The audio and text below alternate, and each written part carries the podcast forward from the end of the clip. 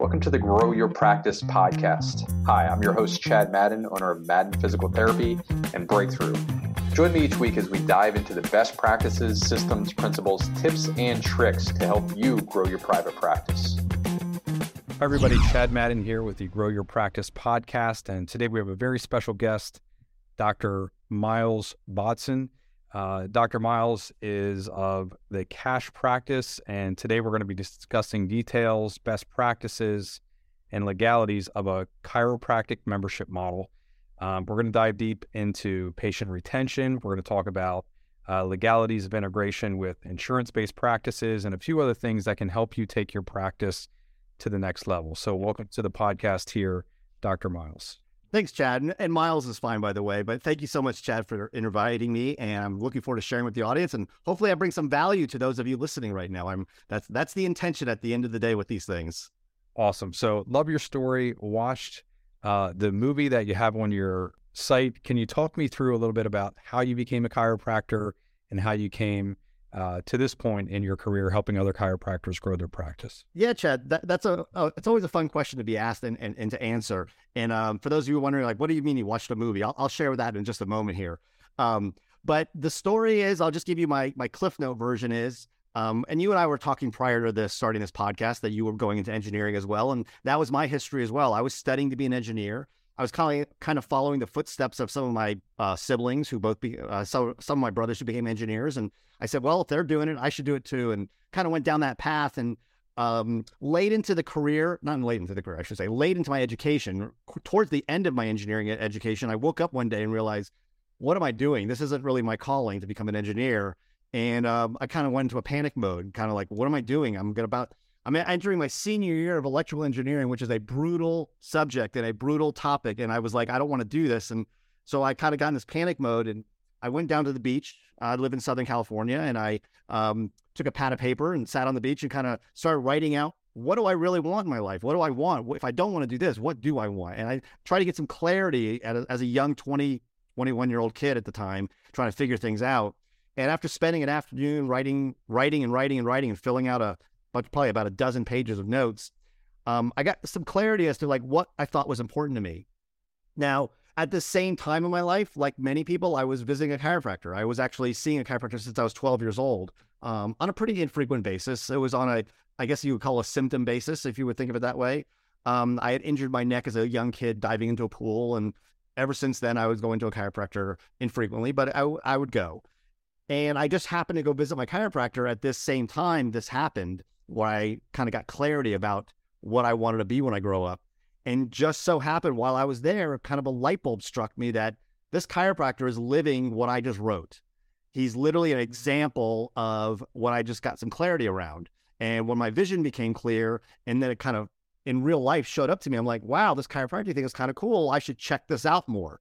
And um, I did. I went and back to my school and looked at a, I looked at some books on chiropractic, and I read some things in there that kind of that that excited me. I read about the the principles of chiropractic that kind of got me excited and um, like a like a light bulb went on. I just decided that's what I should do. I, I'm called to be a chiropractor, and that was really the genesis of me. Like a lot of health doctors, I made a decision, and I went to school and loved going to chiropractic school, and got out of school and uh, ran into a brick wall, thinking I was going to tackle the world and everybody was going to be coming to me, and I was going to be super successful. And I say I ran into a brick wall because I ran into some many some, some significant challenges, like many many young doctors getting out of school and you know thinking they're going to save the world and that was my experience. I uh, was a cocky young guy and uh, thought I was going to, you know, really kick butt. And uh, I did okay, but I really I struggled until I until I solved some challenges. Until until I later solved some challenges. What what were some of the biggest struggles that you ran into early on? I know you had mentioned uh, at least a few specific patients coming in wanting to, you know their insurance to cover it or they couldn't afford yeah their the the rate or anything like that and then going elsewhere and how that you know, left you feeling deflated. And ultimately, that solution led to a silver lining, which was solving this for a lot of other clinicians as well. Yeah, you know, it's interesting. You know, um, you mentioned the movie earlier, and, and if you watch the movie, and, and if you're wondering what is this movie you're talking about, we have a movie called The Calling. That you can go. You want to maybe share everybody with the the URL later, thecallingmovie.com. You can go watch it. But in there, we kind of illustrate we kind of play out with actors this whole scenario of kind of running into a brick wall and having some frustrations. In fact, there's a scene in the movie where I finally am so frustrated. My wife and I have to pick up the phone and call my mom to go move back in with my parents because we couldn't literally couldn't afford to live on our own. And what led to that was kind of what you just alluded to is is that here I was a young kid in school or not in school in practice, and this was in the early 90s. And in Southern California, the early 90s was when managed care really took hold.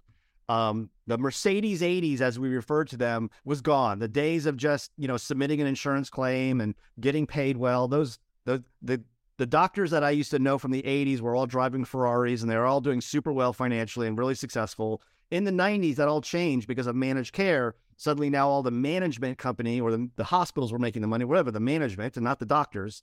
Um, so I would have patients showing up, you know, who were part of an HMO or part of a PPO. And I was a young kid and I wasn't part of those. Although I wanted to be, I tried to get into those managed care organizations, but they wouldn't allow me because at the time, they were very exclusive and they weren't letting just anybody in. So I was in this place where people would show up with these managed care programs and I wasn't part of it. And it led to, you know, challenges of like, how do I get, how do I get over this? How do I run a practice where the people want to come in and use their insurance? I'm not part of it. Um, not only that, I'll also mention for those of you, you know, some of you can to relate to this is that the type of practice I ran was more of a wellness type practice. I know some of you listening right now are in functional medicine, and some of you are chiropractors, and some of you are uh, more pain based, whatever you're doing. But my model was at the time not of, you know, coming to me with a car accident. My model was you came into me for health and wellness. And back in the early 90s, when you looked up the marketing of the day for a chiropractor, at least, and you looked in the yellow pages, which is what the marketing of the day was, right after churches, uh, or right before churches was chiropractors. And it was a full page ad of after one after the next of either a, a, picture of a guy bent over with lightning bolts flying out of his ass or a picture of two cars crashing into each other. You know, it was all about back pain and car accidents. It was nothing to do with wellness. And I, I bring up the word wellness in 1994 when I registered the, the name of my practice. We were literally the very first business in all of San Diego County with the word wellness in our name. No other business had the word wellness at the time. And I know this because you go to the city and you register and you have to look up names. And um, so that was our thing. Wellness was our thing. But meanwhile, bottom line is people thought of chiropractor for back pain and car accidents. Uh, they thought of, uh, they wanted to use their insurance. And I was none of those things. And so yeah, I think maybe people could identify like, yeah, that could be pretty challenging in, in that environment. Um, and it led to typically when you're meeting a place of frustration where people are um, starting care potentially, or maybe even dropping out or not starting care. I was, like I said, an engineer prior to this or studying engineering. And if you know any engineers, we tend to be problem solvers. That's what we do is solve problems. Um, so after uh, about a year and a half to two years of frustration, I finally got fed up with the frustration and put on my thinking cap and put my engineering hat back on and uh, started on a mission to figure this out. And I saw, I, I, I stumbled across a number of things that eventually turned the corner where eventually we had extremely high success in practice, really, really high success in practice.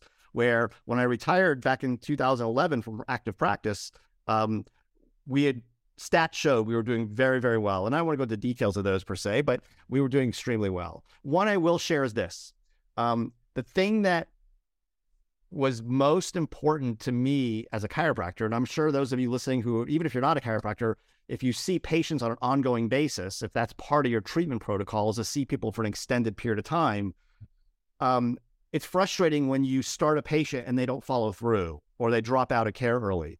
And I had that extraordinary frustration. And I was like, how do we figure this out? How do we get people to follow through?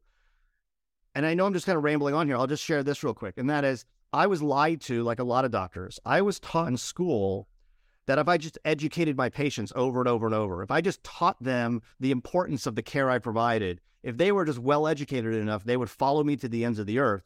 And I say I was lied to because I was. I was educating people extremely well, and yet they still didn't listen and follow through. Um, I think, Chad, you would agree, and the audience would agree right now. You have patients that know they shouldn't smoke, but yet they still do. And you have patients who know they should exercise and still don't.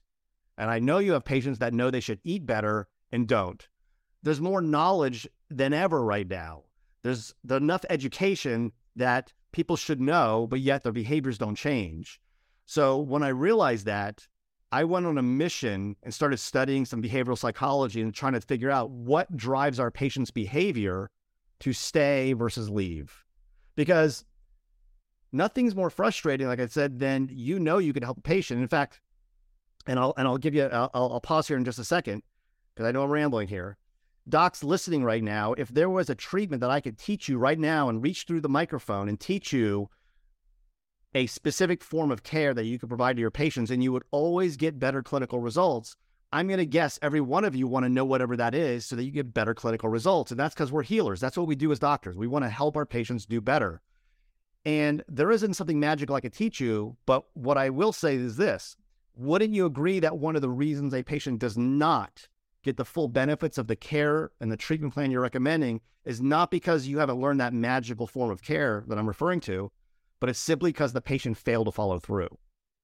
And if the patient isn't following through, that means they're not getting the best clinical results. And it behooves you as a doctor to learn what it takes to help people follow through, because ultimately that'll translate into your patients getting better results.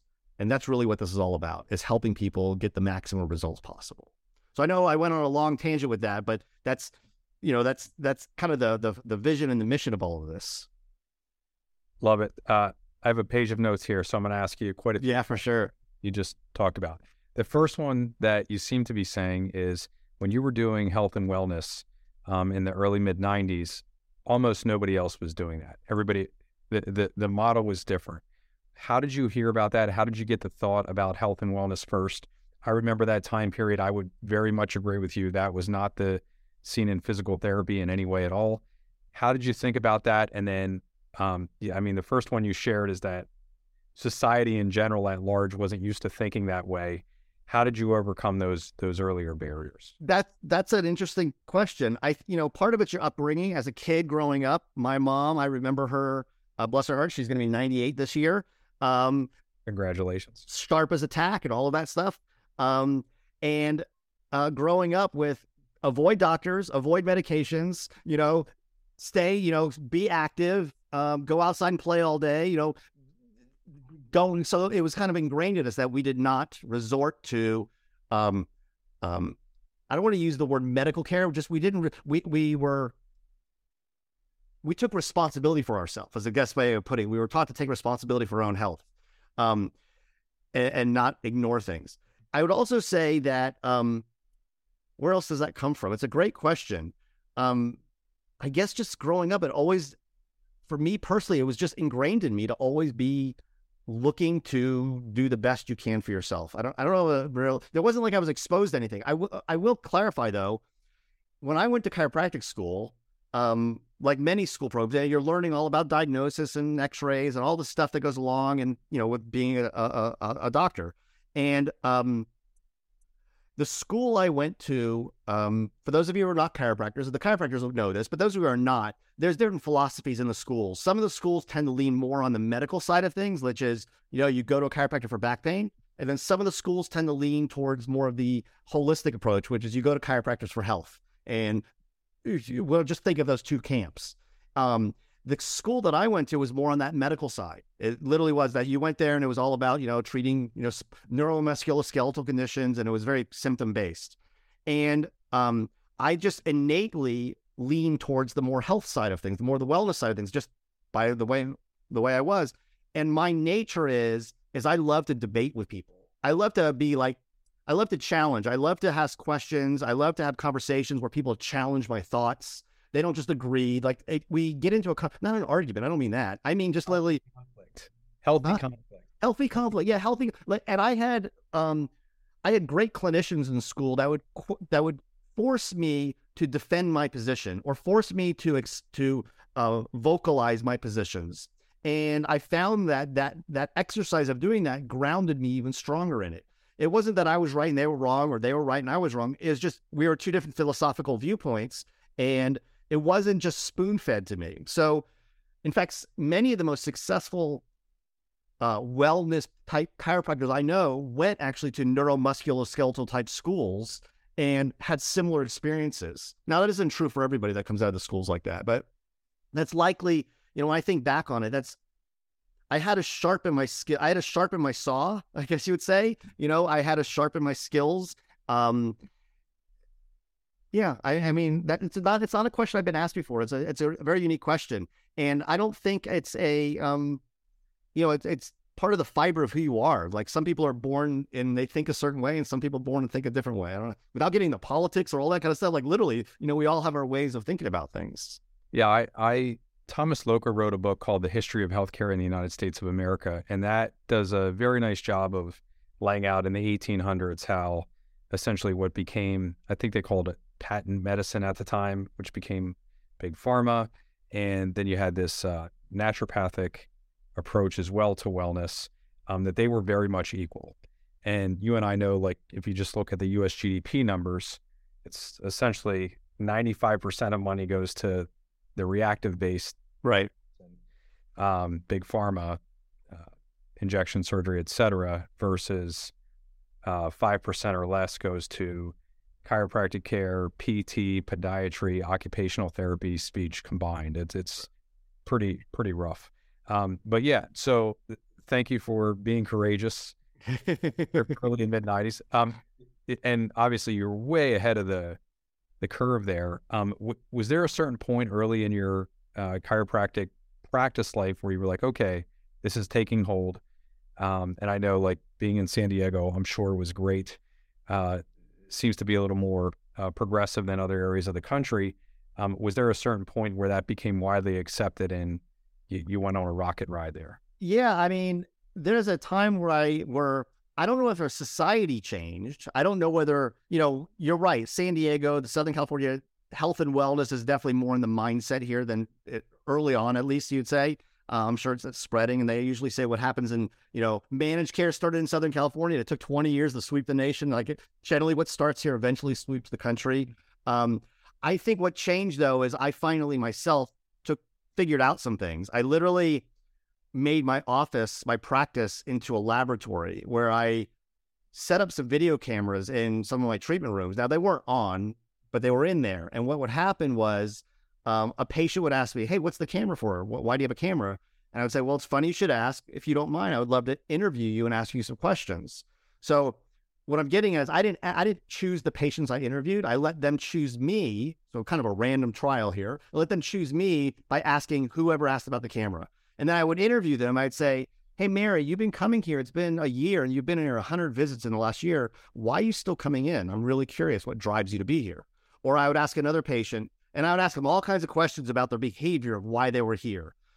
Mary or John, you've been here and, you know, the way you pay for care. I'm just curious, does that drive anything for you? Like if you were, you know, you're paying us per month. What if we were asking you to pay one visit at a time? How do you think that would be different for you? Like I really started digging in and asking really significant, really, um, I guess, curiosity questions. Like I said, I love that conversation. I like being challenged on things. So I would ask these kind of challenging questions to patients to really kind of get into their mindset as to what drove them to be there.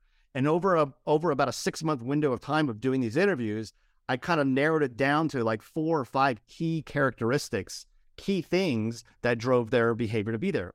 Initially, I was thinking like, oh, is it going to be moms? You know, is it going to be certain socioeconomic status? Like, who are the people who are staying with me um, versus those who weren't per se? And it was surprising to me that there was only a, key, a few key things that they had in common, and then not only that, there was some principles that I kind of pulled out of it that I realized, okay, these are the things actually driving them to be there. And once I kind of identified those, then I started really, now that I knew them, I started focusing on them in the practice and we started things we we started seeing success and growth and then as an engineer i said well now that we kind of figured this out let me build some systems because i don't know if any of your listeners have read the ebook but if you or the e-myth i should say the e-myth you read that book right you know you learn all about systems and that was a game changer for me reading that book and i realized we need to systematize the way we run everything so applying these principles and taking these principles I learned and some of these ideas and systematizing them. And that's really where things started taking off. It was not really society changing. It was us kind of doing some new kind of, I don't call revolutionary things, but they were revolutionary, I would say, in a, in a maybe, maybe not. I mean, I might be a little egotistical to say that, but they were, they were key things we started putting into practice that, that I hadn't been doing before. And they all really started having an impact. Awesome. I'd be remiss if I didn't ask what were they? Okay. So first let me just share one of the, the two common things we saw in these people, who these people were. Number one was well, let me say it this way. One thing we learned from this is I listen to the words people use. I really pay attention to the language they use. And one of the words that came up over and over among all these people we interviewed was the word convenience. Convenience was a driving value. And I think it's even more so in today's world. It was a driving value of them being there, that everything we did was convenient for them. Everything from the way we did scheduling to the way we did payments to the everything you can think about convenience wise, location, everything. Um, the fact that we ran on time and we didn't make people wait in the waiting room for 20 minutes and all that kind of stuff, that those things were reported to me. And we kind of narrowed it down that, okay, convenience is super important to people. The other thing we narrowed down was the way they paid for their care, the way their care was being paid for. And I know in the introduction, you talk about this membership model, which is basically an idea that people are paying a fee for a, a set, a set, set of services versus one, you know, versus one service at a time which we can go into in a bit. But the key things I took away was this, and I'll kind of give you uh, the, the the listeners a summary. There was four key principles we identified. One of them I kind of mentioned already, which is the way people paid for things, and the way we what we identified in that principle was we needed to make payments the way people paid for the care frictionless. It needed to be easy for them. It needed to be automated. And we're talking 15 years ago, well before, you know, the the you know the bigness of the internet and people were used to putting their credit card on the online. This is when people were afraid like oh you could you're going to keep my credit card? Like is that safe? You know that kind of that attitude back then was still pervasive. It's not today but it was then. And we identified we needed to automate things. And that's one of the big things we did was make payments frictionless.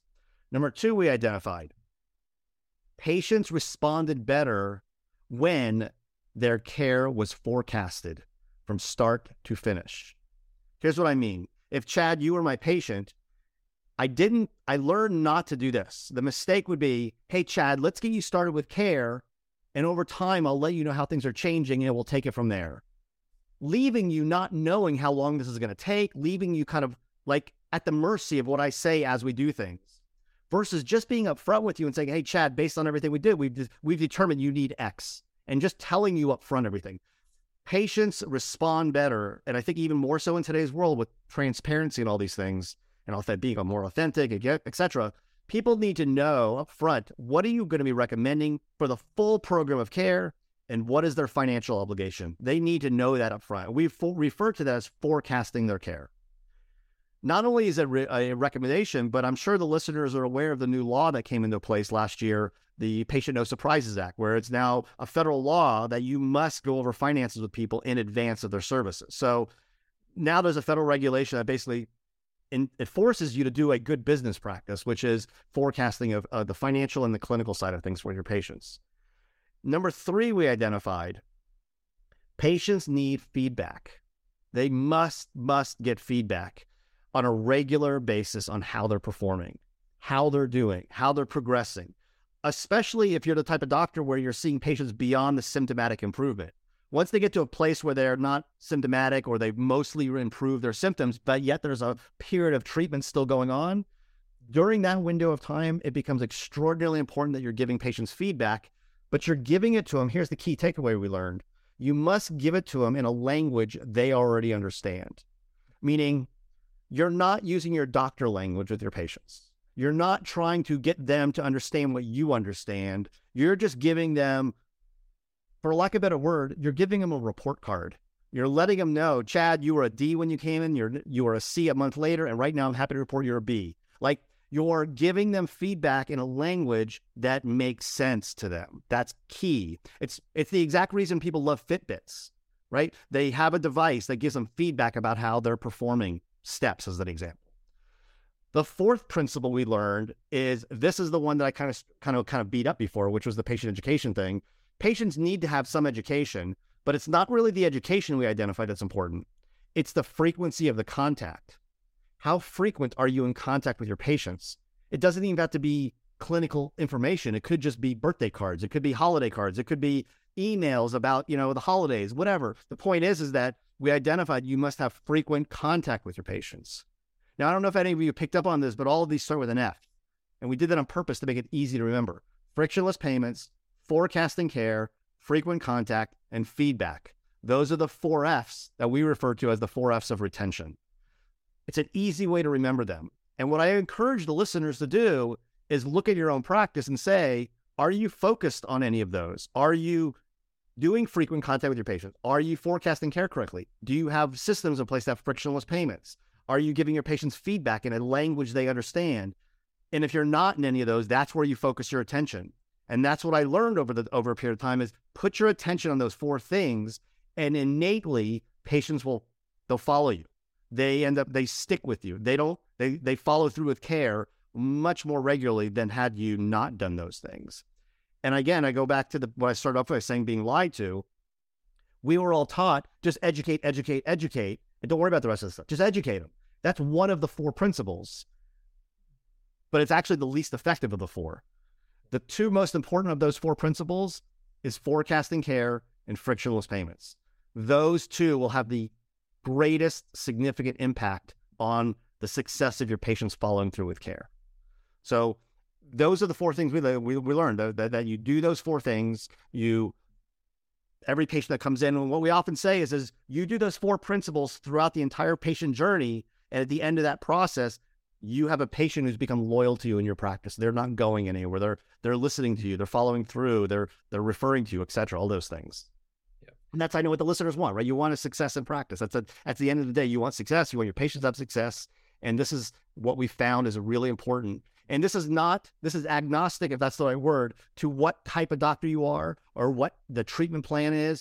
It doesn't matter whether you're a chiropractor, physical therapist, podiatrist, doesn't matter what you are, functional medicine doctor, because these principles apply to almost any uh, any relationship you're dealing with a person on an extended period of time. That's really the kind of the theme here. If you see people for an extended period of time, then these four principles are applicable in in, in your practice. Yeah, that's great. Uh, I've never seen it laid out that way. I only from personal experience in my own practice, I, I'll vouch for all four of those. And the the thing that it did for us, which is uh, more or less a benefit of your the system, the way that you laid it out, was over time we're growing our our patient list for reactivations and word of mouth referrals, and um, we can have a list of ten thousand patients who haven't completed their plan of care, have been poor compliance and all of those other things, that person's never coming back and they're never going to send us somebody else. But patients that graduate because we implement these four things, and I, Miles, the, the one that hit home was I remember we used to schedule week by week, and it was very much commonplace in physical therapy, especially early in my practice career, um, that we would give ranges. So we would say, okay, two to three times a week for six to eight weeks. And like how not authoritarian. How not doctor directed that is. Yeah, like that. That is. I mean, if we would go anywhere, like and ask for advice and pay for it, we wouldn't expect some, you know, whimsical range like that, fickle range. Um, but yeah, we got to a certain point, and I just said no more ranges, and schedule out the full plan of care on day one, so the person knows what to expect. So how stop that? Um, and yeah, I mean, we, we've seen the benefits of that. And now we have a, a, massive patient list. And I know many others do as well that is full of graduated patients, you know, patients that have completed their plan of care and are ready and willing to be reactivated um, in the future. So, very much appreciate you sharing that. And that is gold for everybody listening right now. Go back and make sure you have each of those elements um, in your practice. Is there anything else on uh, patient retention in terms of benefits or anything like that that you think through that you help other doctors with? Yeah, I'll, I'll mention two things. I'll just simply I'll go back to something I said earlier, which is the whole intention with retention, the, the whole intention with patient retention. It's not a financial matter. Although I will say, doctors, a 5% increase in your retention generally will generate about a 75% increase in profitability. Like we see, it doesn't take a lot of retention improvement to improve your financial rewards. Not to mention, again, the primary purpose of retention is to help patients get better results. So I always go back to this is a win win win. This is a win for the patients getting better results. This is a win for you, the doctor, being more profitable and more successful in practice. And quite frankly, there's, you know, we, we all know that when you're more successful, it's, it's enjoyable. you know, what I just shared about these four principles, I'd love to give everybody a URL to go look at. And that is, is that okay if, if I do so? Oh, please do. Please do. Okay. So go visit uh, loyalpatientjourney.com. Loyalpatientjourney.com. It's a free resource. And it's a basically, it lays out in 11 steps a journey of taking a patient from phone call literally all to all the way to the end of their initial care plan where you're ready to graduate them to wellness and, you know they graduate as you're using that term um, and we've identified 11 key steps not only we've identified those if you spend some time on there there's some videos you could watch as well you're going to see these little danger zones like it looks like a game board quite frankly. Remember Chutes and Ladders? That's literally what the page looks like. It's kind of fun to play go through. But you'll see these danger zones. Click on those. Those are the definitions of what causes you to lose a patient at certain points in time. We've identified during the patient journey, it's very predictable why you might lose someone. And along the journey, you know, at this point in time, this is the common reason you'll, you'll this is the common way to lose a patient. But here's the co- the solution to neutralize that. Here's what you do to neutralize why you might lose someone at that particular point in time. Right? We all know you might lose someone after they first start care or you might lose someone once their symptoms go away, or you might lose them when their insurance runs out, or you might lose them when it's time to graduate. Like there's points in time that are pretty predictable that you might lose a patient or a client. And we've identified those. So go around, play on that. It's it's a it's a fun thing, and click on the videos, and yeah, take some time to to to, to go through the, the the experience of the of the loyal patient journey. Yeah, that we'll put the the loyalpatientjourney.com. We'll put that in the show notes as well. So if you're listening to this you can go there, click on the link. Uh, thank you so much for sharing that. that yeah, for sure. My pleasure. Hi, listeners. Think I might have something that you're interested in. Uh, if you are a listener of this podcast, I'm assuming that you're an owner or an aspiring practice owner. And my question for you is what's the most pressing thing that you're wondering about in growing your practice? So essentially, if you could ask me any question, what would that be? You know, is it something around personnel, like you know, how do I handle when team members ask for a raise? Is it something around marketing? Like, should I be advertising on TikTok or how often should I be emailing my past patients? Is it something in finance or practice growth? Well, if you have a question, wouldn't it be great to get an immediate answer from me to your question? And I think I have something that you might be interested in.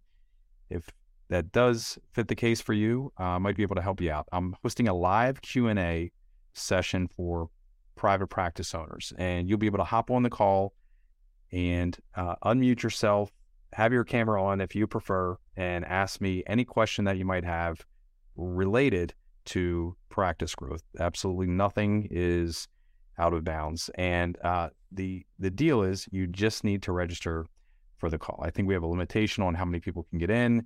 Um, we are this is something new that we're launching uh, specifically to the Grow Your Practice podcast but you do need to register. So there's likely a link um, here or in the uh, getbreakthrough.com page. So you can go there or look in the show notes here for the link, but you do need to register for the next live Q&A session. So what's your most pressing question? You make, make sure that you write that down. What's stopping you from growing your practice and the way that you want to grow it? And then join me in the next live Q&A session and we'll make sure that you get your questions answered question on behavioral psychology, only because I like to geek out on that as well. And, you know, I've read the Cialdini books and yeah. Charles Duhigg Habit and uh, a few others. Is there anybody that was influential, any books that you read early on, anybody that, that you heard speak or that you were following that really helped influence you um, as a clinician with your patients? Well, you mentioned Cialdini, you know, that, that's a, a that, that's a classic to listen to or not listen to, but well, I did listen to a lot of these on audio, but yes, his book as well. I was a big follower of Tony Robbins in my early days as well. And uh, I've always, always, always, again, I'm a very curious person. I mentioned questioning. I've always just been questioning people, always questioning. So, yes, there's some of these influences, absolutely. Um, and a lot of it has been through, um, I hate to use it, just self curiosity, but a lot of it has been. A lot of it's just been like, I'm curious, what are you thinking? Tell me more about that. Like, I'm really, and I love those kind of conversations with people. So, um, but yeah, I'd say um, uh, Cialdini is, is, is probably one. Of, he's you know probably the biggest one. Yeah, the, great Um, yeah, I, have I've read the Tony Robbins stuff too. What was it, the Giant Within, or yeah, Waking the Giant Within? I'll tell you a quick story about Tony Robbins real quick. So I'm a I'm a student in school. This is a 1992 probably chiropractic school, and Tony Robbins is coming to uh, the L.A. area to speak, and um, his tickets were expensive, and I'm a young student. I had no money to go, you know, to go. Um, so I called them up and say, "Do you guys have a student discount or any kind of student ticket available?" And they said, "No, we don't." I said, "Well, I'll tell you what." How about if I promote you guys on campus and if I can get 10 other students together at a discount, can I go for free? And they said, sure, no problem. Yeah, let's do that. And they gave me some discount to, to offer. And I went on campus and I got about 10 other students to buy tickets and I got to go for free. And we went and did that. And then I got a I got a picture. I think I got a picture, but I brought a poster. Like I literally brought a poster he autographed and um, you know, as a young kid, you know, enamored at the time uh, with that stuff. But yeah, I remember reading Awaken the Giant Within and and going to his program. And so some of my team members, in fact, uh, that now work at my company, they go to his programs probably once every year or two. They they'll, they'll go to go to his programs as well. Okay, that uh, yeah, I love Tony Robbins and the story that it, I I do remember the I think it was cold walking right or yeah. uh, cold walking that he did in the beginning, and then uh yeah, for everybody that's listening to this, uh, what is it? I'm not your guru. Was that yeah. like specially had a few years ago? Um, before we hop off here, I'd love for you to tell us, um, our listeners, how can they find out more about you? I know I have cat the cashpractice.com up here as well. Yeah. Can you talk about um, the the pivotal work that you're doing with doctors to transform their practice sure. and feel more valuable in their community as well and the best way for people to find you. So you know when you talk about being more valuable in your community eh, that's a great i'm glad you brought that up. I'll tell you that for me i'll just speak from personal experience. Where my feeling of value in my community came from was when i was getting great results with my patients and i'd run into them at the grocery store and um, they would thank me or they would be with someone and they would introduce me to that person and just give thanks. And that's where my personal value, at least from a, a professional standpoint, came from um, in, in that world. And so my encouragement to you listening right now is if you're struggling in that world, know that you're valuable. Know that you offer a solution, that your community needs you, that the community has firemen in it, has policemen in it. Those people's lives are better off because of you. And that we know, in fact, I tell, I talk to my team who are regularly about this, that your, my team members are on the phone regularly with our clients and our clients are doctors. So our team member are talking with the doctors out in the field. And I remind my team all the time, the work you do is helping these doctors save someone's life. The work you do is helping these doctors um, take the pain away from that police officer. And because he has no more pain and no more misery, he's a happier man and he's and he's you know treating his wife better at home. You know what I'm saying? Like that's where your value comes from. Is you got to know the end result of what you're doing is not just that person in front of you, but it's all the lives they touch, and it translates to that one individual you help is better is is is is, is making their community better and that community being better is helping the city be better and when that city like it just goes on and on and on so you know, sometimes we lose sight of that, especially if we're being met with challenges or HMOs are coming down on us or managed care, whatever that stuff is, and it beats us up. Quite frankly, that's why my business is called Cash Practice. We are all about helping doctors do these four principles and freeing themselves from the dependence on insurance so that you're running more of a cash based practice. That's in essence what we're doing. That a wellness model is generally cash oriented. So in that model, you're not dealing with those headaches and those things. And it's a very lucrative and very exciting way to do things. So from the standpoint of how to learn more, you mentioned cashpractice.com. If you're wondering, like, what is this whole cash practice thing? We're a software company. Let me just clarify. I mentioned I was an engineer back background. I ended up going full circle and taking all the knowledge we learned in practice and all the behavioral psychology and all that stuff and all the systems we learned and creating software that lets you, the practitioner, do the four things we just talked about. We literally created software that lets you do forecasting of care, that gives you frictionless payments, that gives you ability to do frequent contact and allows you to do feedback with patients in a way that makes it really easy in practice. And so I encourage you listening right now, go to cashpractice.com and you can learn all about it and read about it. Uh, it's another URL just like loyalpatientjourney.com and just like thecallingmovie.com.